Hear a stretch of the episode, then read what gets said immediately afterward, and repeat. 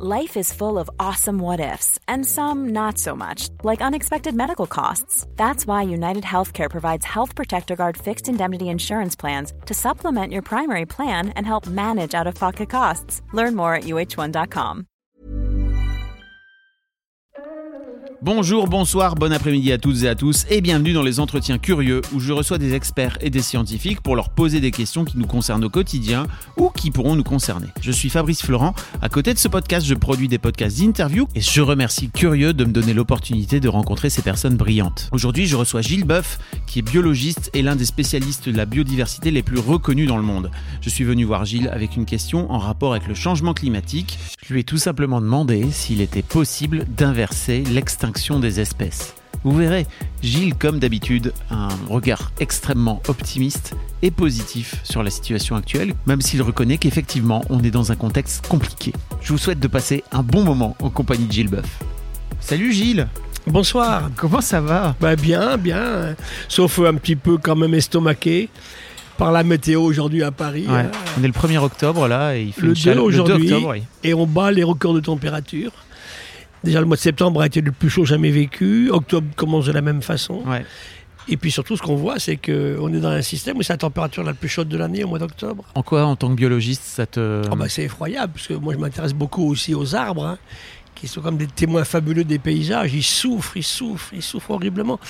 Je préside depuis pratiquement une vingtaine d'années maintenant une forêt assez géniale qui s'appelle la forêt de la Massane. Tu présides une forêt. Ouais, je préside en fait La l'association qui gère la forêt. Hein. Elle n'est pas à moi. hein. Les terrains appartiennent à la commune d'Argelès et elle est protégée depuis. C'est la cinquième réserve naturelle de France, 1973. En fait, cette année, c'est 50 ans de réserve. Il n'y en a pas beaucoup en France. hein. 340 hectares, plus de 10 000 espèces vivantes. Waouh. Et on n'a pas coupé un arbre depuis 1860. Et là, elle part parce que simplement, ben, il fait trop chaud. Surtout, il ne pleut pas. Mm. Et ces êtres, ils ont besoin de fraîcheur et d'humidité. Partout, les, les chênes en ce moment souffrent énormément en France. hein. On se demande ce qu'on va replanter après les incendies dramatiques de l'an dernier. Ouais. Donc, une vraie réflexion, un vrai débat très fort sur la façon de garder nos arbres. Il y a deux raisons à cela. Bon, il y a des forêts. D'abord, le problème de la forêt française, si c'est un problème, c'est que les trois quarts sont privés. Mm. Donc les privés font ce qu'ils veulent chez eux. Ils ont souvent ces forêts, eux, pour des raisons, euh, je dirais, économiques. hein. On, on fait du, du cubage de bois. Ce que je peux comprendre. hein. Mais c'est pas compatible avec une très grande biodiversité. Si justement j'ai autant de diversité dans ma forêt de la Massane, Ma forêt à moi. c'est parce qu'on n'a pas coupé du tout d'arbres et que ce sont des, ce sont des éléments extérieurs qui aujourd'hui viennent la perturber, plus les, les 15 000 camions poids lourds qui passent tous les jours au col du Pertus à côté Ouais. et qui amènent de l'ozone sur la forêt. Donc encore un exemple parmi d'autres hein, sur ce qu'on doit faire. Donc mes réflexions actuelles, c'est que ce climat qui change trop vite devient quand même sacrément préoccupant. Avec Jean Jouzel ou Hervé Le Treut ou Valérie Masson-Delmotte, 20 ans qu'on crie cela, mais même nous on est surpris. hein. Hmm. Ce qu'on annonçait il y, a, il y a 20 ans, on le pensait pour 2040. hein. On est en 2022-2023. Ouais. Ça Ça va très très vite. Ça va plus vite que ce que Beaucoup vous plus. pensiez. que ce qu'on aurait imaginé. Là, récemment, Méditerranée, 30 mètres de fond, euh, 30 degrés en mer. Waouh. Et puis la Garonne, euh, un tiers du débit, 29 degrés. Je sais pas comment on va refroidir une centrale nucléaire dans ces conditions-là. hein. Ouais, c'est une vraie. C'est des vraies questions. On est là pour parler de climat, justement. Ça tombe bien, toi et moi. La question aujourd'hui que je voulais te poser, c'est euh, l'extinction des espèces est-elle irréversible? Moi, je dirais oui, ça dépend jusqu'à où on va. Ouais. Hein, on me dit souvent, oui, mais Gilles, tu comprends, l'océan, il est résilient. Hein, C'est quoi la résilience? C'est la capacité d'un écosystème ou d'un organisme. hein. L'humain est résilie après une dépression Mm. nerveuse, par exemple, à revenir à un état qui ressemblait plus ou moins à ce qu'était l'état antérieur duquel il était parti avant sa pathologie. On peut parler de pathologie pour un écosystème aussi. Alors oui, jusqu'à un certain point. Mais n'oublions jamais que pour être résilient, il ne faut pas être mort. Ouais. Donc, d'abord la résistance à l'agression, au trauma, et après peut-être, si les conditions sont réunies, une résilience. Donc aujourd'hui, si on laisse tout partir à volo, on va arriver dans une situation qui sera quand même très difficilement réversible. Mais ce qui me donne encore du baume au cœur, c'est que chaque fois qu'on n'a pas entièrement détruit, Ça revient. oui, et surtout, je vais dire une chose que je hurle souvent, Vous voulez que le vivant revienne et se porte bien? Foutez-lui la paix. Mm. Je l'ai hurlé à la matinale de France Inter il y a quelques jours. Foutez-lui la paix. Moi, je vais sur les pêcheries, par exemple. hein. On laisse euh, une région sans pêche deux ans, ça revient.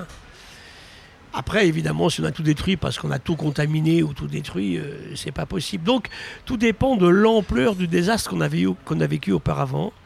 Mais c'est vrai qu'on a la chance que cette nature, elle est incroyablement puissante et résiliente. Elle, elle a résisté à tout depuis 4 milliards d'années. hein. Mais en passant par des phases, quelquefois, d'extinction massive. Mm. Et le plus gros problème que l'on vit aujourd'hui, le- avec le monde politique et nos auditeurs, c'est que n'oublions pas que le, le temps de ce vivant qui repart est, pas, est loin d'être compatible avec nos temps économiques ou nos temps politiques, bien sûr. hein. Donc ce qu'il faut dire, c'est que quelquefois, la résilience, elle prend des temps extrêmement longs. hein. Durant les grandes crises d'extinction, on parle en millions d'années. Oui, hein. c'est ça. Qui se rend compte aujourd'hui de ce qu'est un million d'années On le manipule comme ça, mais on ne se rend pas compte de ce Oui. que c'est. C'est très long. Mais au niveau d'une planète qu'on a vécu euh, 4000, ben, on peut en discuter. ouais. Oui, c'est sûr. On entend parler de la sixième extinction, etc. T'es es assez d'accord, toi, avec, euh, avec cette idée-là? Sauf que je n'utilise pas ce terme encore pour l'instant. hein. Que nous soyons aux prémices, mon successeur au muséum, mon grand ami euh, Bruno David a écrit à l'aube de la sixième extinction. L'aube, ça va encore. Parce que l'extinction, il faut bien expliquer à nos auditeurs que l'extinction, c'est la disparition du dernier des derniers d'une espèce. Pour l'instant, par exemple, moi je suis incapable de citer une espèce qui aurait disparu de France à cause du changement climatique ou exterminée dans les années qui- qui- qui sont passées là. Il y en a pas? Ok.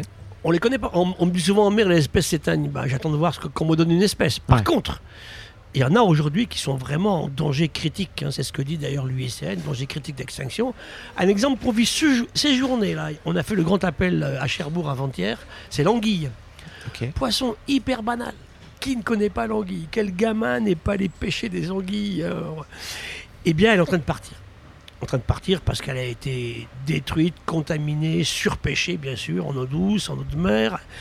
Elle n'a plus les conditions hydrologiques qu'il lui faut. Un autre exemple local en France, moi j'aime bien les exemples marins, l'esturgeon européen.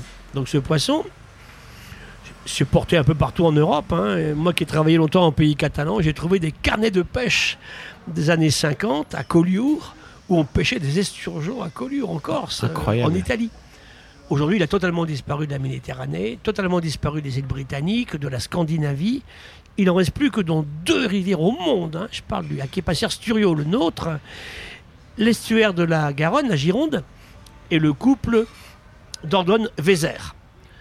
Alors, il y a une vingtaine d'années, on a lancé un programme de restauration. On a mis deux ans avant d'attraper une femelle pour commencer. Donc lui est vraiment en train de partir. On pense qu'il reste moins de 200 individus dans la nature.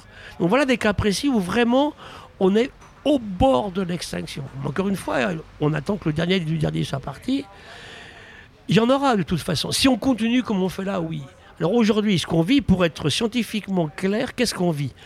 On vit un effondrement du nombre des individus dans les populations naturelles sauvages.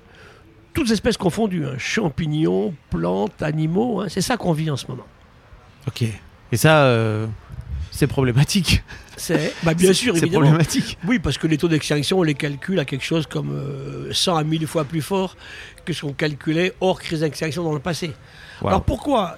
Il y a cinq raisons à cela. La première est claire, hein, on détruit les écosystèmes. Hmm. Hein, par exemple, alors l'océan, on ne peut pas le détruire, l'océan, c'est pas comme une mare ou une forêt. Mais on détruit le littoral. Cette mince frange de, de, de, de relation entre le continent et l'océan, on le détruit.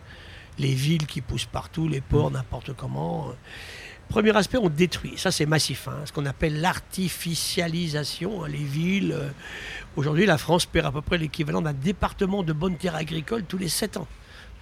Par les villes qui s'agrandissent, les autoroutes, les aéroports. Alors, c'est intéressant en ville d'ailleurs, parce que le vivant est extirpé par l'activité humaine, et puis il revient en partie par la suite. C'est sa forme de résilience. hein. On voit plus d'oiseaux qu'avant. euh.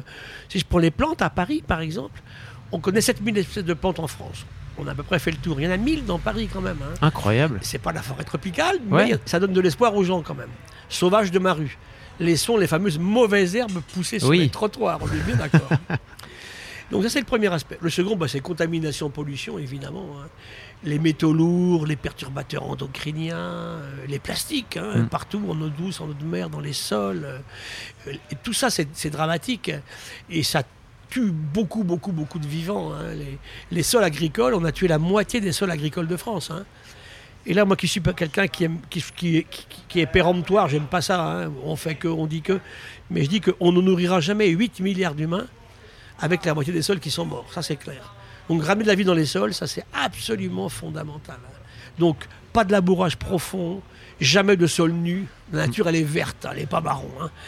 Ensuite, euh, ramener cette vie dans les sols, des vers de terre, des colamboles, euh, bien sûr le monde microbien, hein, des bactéries en quantité. euh, c'est 2 tonnes 5 à l'hectare de bactéries, un sol agricole qui se porte bien. 3 tonnes 5 de micro-champignons. Incroyable. Qui est-ce qui sait cela qui les connaît en plus quoi? Mm. Donc là, il y a vraiment un gros travail à faire. hein. Puis qu'on arrête de produire aujourd'hui à coup de labourage profond et de chimie de synthèse. hein. C'est... Pourquoi il n'y a plus d'oiseaux? Ben, Simplement parce qu'ils n'ont plus rien à bouffer, il n'y a plus d'insectes. hein. On a perdu là sur 30 ans les trois quarts des insectes qui volaient. On a perdu le tiers des oiseaux dans les terrains agricoles. Je répète, c'est pas une extinction, hein. c'est le nombre d'individus dans les espèces d'oiseaux très banal, hein. la perdrix, euh, le moineau domestique en train de partir, hein. donc c'est assez effrayant. Donc, destruction, pollution, contamination. Ensuite, c'est la dissémination de tout partout. Je prends un exemple précis, encore en mer, le ballastage des grands bateaux.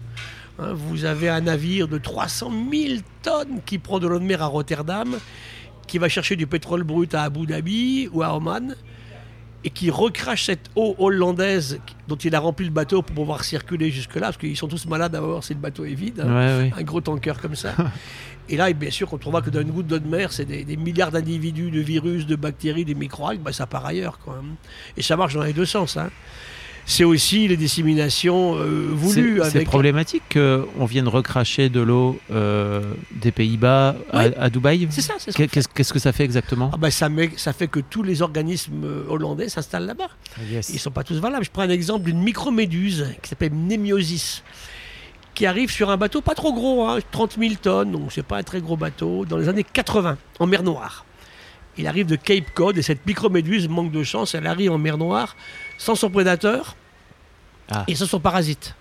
Elle explose en 10 ans un million de tonnes de biomasse, cette microméduse, qui effondre 40 000 tonnes de pêche à l'anchois. Voilà, c'est des exemples parmi d'autres comme ça. En fait, l'humain, c'est l'éléphant dans le jeu de qui, comme disait Robert Barbeau. hein. Il est complètement imprévoyant. Destruction, contamination, dissémination et bien sûr surexploitation. hein. Les pêches maritimes, aujourd'hui, hein, on prélève beaucoup plus que ce que la nature est capable de recréer. Les forêts, hein, on enlève beaucoup trop d'arbres par rapport à ce qui peut être régénéré.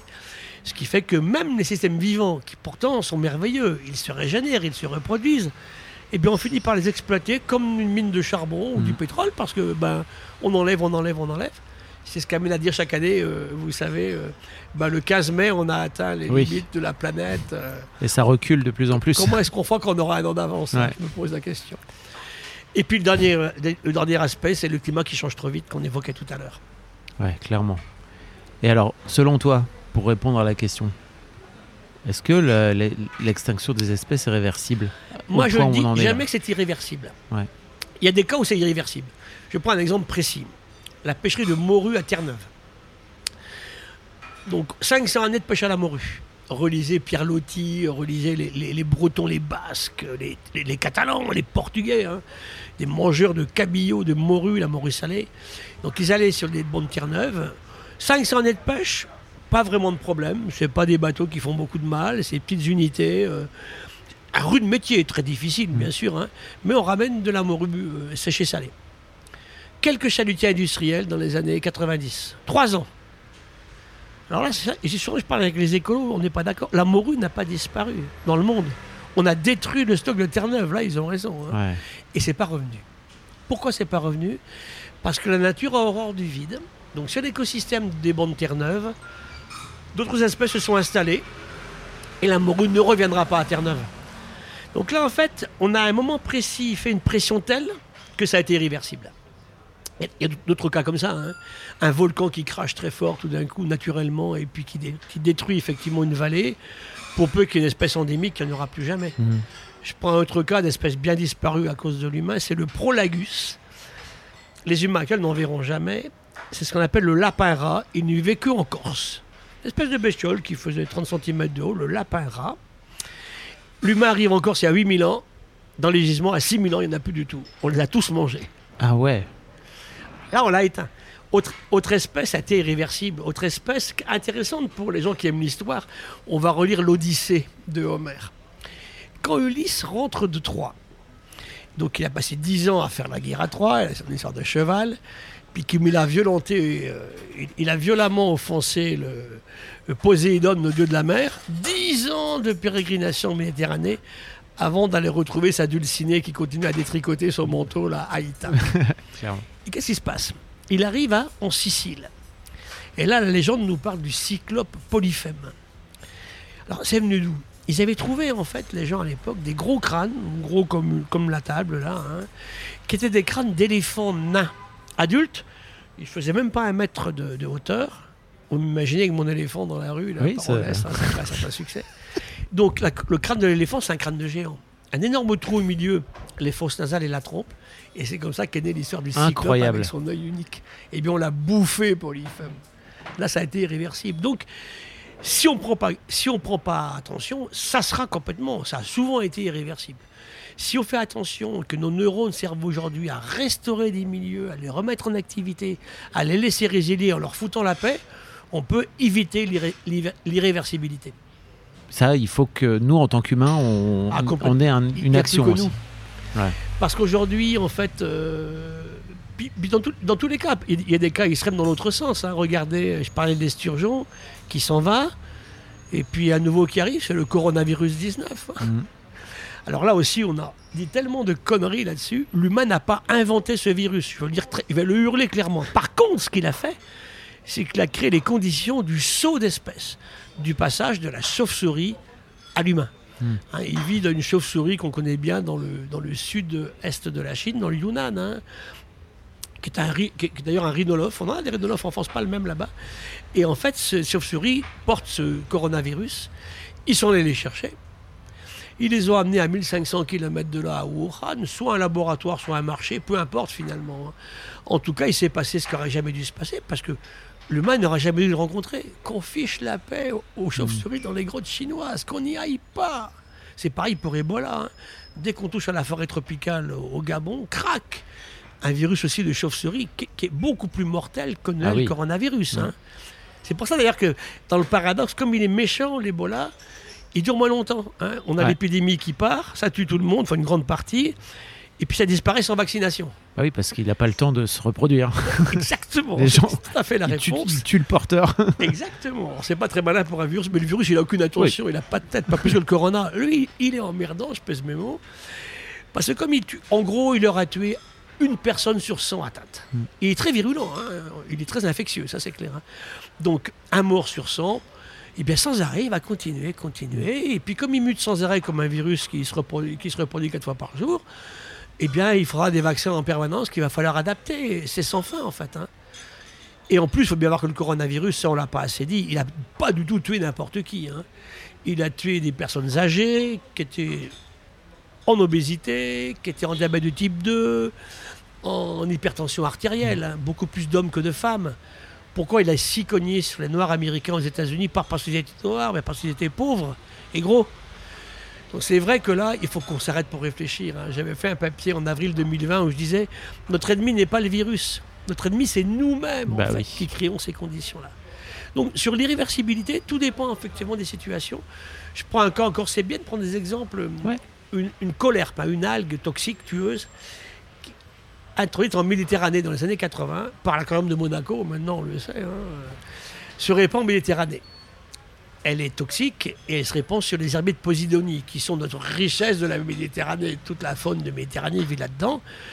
Grand danger, énorme problème. Donc on a fait beaucoup de choses. Et puis, elle s'est éteinte toute seule, en fait. hein. Moi, j'avais fait exprès de garder, justement, en pays catalan, un rocher. Je voulais pas qu'on y touche pour suivre l'évolution naturelle. Elle est partie. Et d'autres, une autre est arrivée maintenant, amenée par des ballasts de gros bateaux. Donc, tout ça, c'est encore une fois l'imprévoyance de l'humain, quoi. Il faut tuer l'imprévoyance. Il faut tuer l'arrogance, surtout masculine. hein. En plus, les femmes, bah, les femmes, ce qui m'embête, c'est qu'elles sont amoureuses de mecs arrogants, donc c'est pas beaucoup mieux finalement, vous voyez un peu. Oui. Et troisième défaut énorme, c'est la cupidité. C'est ce qu'on vit aujourd'hui. Donc comment est-ce qu'on prend tout ça à bras le corps, qu'on réfléchisse? Pour moi, il faut quatre piliers pour qu'on s'en sorte. hein. Le premier, c'est la science, qui n'est pas une opinion, je le répète. hein. Oui. Mais je voudrais pas d'un monde dirigé par les scientifiques, ça ne marcherait pas. Par contre, il faut les écouter plus souvent. Leur boulot, c'est de sortir l'état de l'art à un moment. Aujourd'hui, voilà ce qu'on connaît. Il peut y avoir une controverse scientifique, hein. c'est même sain pour la science, mais pas de polémique. Oui. Et, et quand on voit qu'il y a des, des- des professionnels de la politique qui sont polémistes, c'est une catastrophe. hein. Oui. Ils n'ont aucune connaissance scientifique, tout est inventé, c'est- une catastrophe. C'est des opinions personnelles. Mm. Après, vous avez la politique, laquelle? Et moi, je suis de ceux, alors mes copains écolos souvent me grondent, mais je pense que l'écologie scientifique n'est pas l'apanage des seuls écologistes. Si tous les partis politiques vraiment avaient pour eux idée d'harmoniser l'humain avec sa planète et de faire que l'humain demain soit heureux, eh bien, on devrait tous faire de l'écologie scientifique. Quel est le but en fait pour une, entrepre- une entreprise dans un monde capitaliste hein? Alors on peut vouloir enlever le capitalisme, je veux bien, ça ne sera pas de jour au lendemain. Ça, c'est sûr. Donc le capitalisme, il fait du profit sur des entreprises. Moi, dans la mesure où ça permet à des gens d'être heureux, tous, hein, parce que le problème, c'est qu'aujourd'hui, on est très différemment heureux sur la Bien Terre, sûr. beaucoup de malheureux. Un, on vit ici parce qu'on est bien ici. Être heureux pour l'humain, c'est avoir une famille, des enfants, des petits-enfants. Créer de l'emploi, c'est super important, hein, on en parle tout le temps, puis c'est très important. Tout ça, le faire, avoir des amis, c'est très important, parce que les amis, on les choisit. hein. Tout ça, sans détruire l'endroit dans lequel on habite, ni l'endroit où d'autres habitent. Voilà, c'est ça la clé. C'est là que le capitalisme ne fonctionne pas aujourd'hui. Donc on a dit effectivement euh, science, politique, ONG et citoyens. Très important. Là, je suis ébloui souvent de voir. J'étais à Lyon, là, une discussion avant-hier. euh, Il y avait la fondation Emmaüs qui était là et je me dis que l'abnégation de ces gens-là, la beauté des gestes, ce qu'ils font, euh, ils donnent leur temps, leurs moyens, leur envie. Bah, les restos du cœur, c'est pareil. Ouais. quoi. Heureusement qu'on a ça. hein. C'est le grand cœur de l'humain. Et ceux-là, on les aime évidemment, bien sûr. hein. ONG citoyens. Et puis nous, bah, au muséum, c'est l'essence participative, c'est-à-dire tous ces gens qui nous informent. Je dis souvent, le Muséum naturelle de Paris, c'est 2500 personnes, 500 chercheurs, 20 000 informateurs. J'ai mangé ma première pomme dans mon jardin aujourd'hui à Strasbourg. Euh, J'ai vu mon premier papillon à tel endroit, tu vois. Euh, J'ai vu ma première libellule. C'est extrêmement informatif. On lit le changement climatique. J'ai déma- j'ai démarré mes Je savais pas que vendanges. vous aviez des gens euh, partout. Ça marche très très bien. Ah ouais, Mais incroyable. sur un protocole scientifique, science participative. Oui. Et quatrième pilier, je vais surprendre nos auditeurs, c'est l'entreprise. hein. Hmm. Je pense qu'aujourd'hui, sincèrement, arrêtons de croire que c'est tous des affreux salopards qui veulent tout détruire. C'est pas vrai. Il y en a, j'irai même pas discuter avec eux. hein. Mais il y en a, Mais bien sûr. comme partout. ils ne m'intéressent pas, ceux-là. Oui. Oui. il y a aussi des cons ailleurs. hein. Oui. Mais la question, c'est effectivement la vélocité à laquelle on doit aller. On peut répondre à ta question tout à l'heure de l'irréversibilité. On ne pourra la mener à bien qu'avec les efforts de l'entreprise aussi. Il y en a extraordinaires en ce moment avec qui je travaille. euh, entreprises à mission, par exemple. hein. Une grande partie de leurs profits ne sont pas reversés uniquement aux actionnaires. Des fois, ils n'en ont pas d'ailleurs. hein. Mais ils sont versés à des systèmes de, disons, de, gestion vertueuse de l'environnement. Remettre des arbres, comment euh, restaurer les herbiers de Posidonie, euh, les forêts des Pyrénées, comment aider des paysans à passer du, productivisme au bio. C'est ça qu'il faut qu'on fasse aujourd'hui, hein, avec l'État. Et c'est là que je suis assez admiratif de ce qu'on peut faire euh, aujourd'hui. Et moi, j'ai de l'espoir. Hein. Je suis surtout pas collapsologue parce que bon, j'en parlais souvent avec mes amis, mais ça serait trop triste finalement Ouais. hein, si on devait passer par là. Alors moi, je suis un gros naïf d'écologue, hein, c'est comme ça. Ah, t'es un optimiste. Puis c'est ma façon de faire. Puis moi, j'enseigne partout. hein. École de médecine, école vétérinaire, euh, écologie, physiologie à Jussieu, euh, Centrale Supélec, l'école des mines. euh, euh, on, on enseigne aussi à l'ENSTA, on enseigne à HEC, à Kedge. Toutes ces écoles-là, aujourd'hui, ont compris que... Parce que franchement, on ne m'aurait pas invité il y a 10 ans Non. dans ces écoles-là. Clairement pas. L'écologue, c'était le mec qui empêchait de tourner en rond et faire un poil à gratter. et gagner des sous. Ça a vraiment changé. Ouais. Et pour une raison très simple, hein, ils sont pas plus cons, mais ils savent très bien que si tout part à volo, c'est foutu. J'étais avec les ETI la semaine dernière à Bordeaux, donc entreprise de taille intermédiaire. Ok. Donc, ils sont entre 50 et, et 2000 employés. Je connais bien les PME, hein, au travers de ce- moi j'interviens à l'APM, qui est l'association qui forme les patrons Ouais. de, PME, et je connais bien les grands groupes, hein, sur lesquels j'accepte de travailler, on est bien d'accord. hein. eh bien, je peux assurer à nos auditeurs qu'ils ont envie de faire des choses. Mm. Ils ont compris que si tout part euh, à, à volo, ça ne marchera plus. Bien sûr. Donc, être heureux, avoir une famille, des amis, créer de l'emploi, durablement. Et ça, la clé est claire détruire imprévoyance, arrogance, arrogance et cupidité. La cupidité. Puis finalement, être émerveillé par le beau. hein. Je dis souvent, moi, pourquoi j'aime l'humain alors que finalement, en prenant de l'âge, on aime de plus en plus les humains alors qu'ils sont de plus en plus horribles. Je sais pas. mais Je me dis, pas Calais, que j'aimais beaucoup, le compagnon de Cousteau disait dans le pamphlet de 2000 2006, il disait L'humanité va disparaître, bon débarras. Ouais. Alors je fais pas de la deep écologie où je veux une planète sans humains. Ce qui est clair par contre aujourd'hui, c'est qu'il doit changer. Première question, c'est qu'on a été incapable de gérer notre démographie. hein. 2 milliards d'humains en 1941, 8 aujourd'hui. Ça c'est préoccupant, mais aussi aujourd'hui. Et comment on rassure nos jeunes? Et puis surtout un grand, grand, grand, grand objectif, mettre les femmes là où elles auraient dû être depuis le début. Hein, Si les femmes avaient eu plus accès aux affaires, la planète n'en serait pas là du Mm. tout.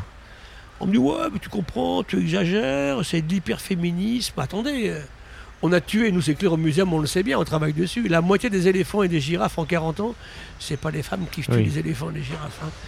La conquête de l'Antarctique, où on a écrabouillé les manchots pour faire de la graisse pour les baleiniers. Jamais une femme n'aurait toléré un truc comme ça, il n'y avait que des mecs. Et puis aujourd'hui, cette sensibilité-là, on on en a vraiment besoin. Et cette intelligence aussi. Moi, j'avais été ébloui par les femmes africaines à la COP 21 à Paris, par leur, leur connaissance du changement climatique en Afrique, leur connaissance des solutions possibles hein, que les garçons n'avaient pas. hein. Elles se battent et pourtant on les maltraite. Le seul retour des choses, c'est qu'on les maltraite tout le temps autant. hein. Mais elles sont tellement résilientes qu'ils vivent quand même beaucoup plus longtemps que les garçons Ah, ça- sur la Terre. Ça, c'est bien.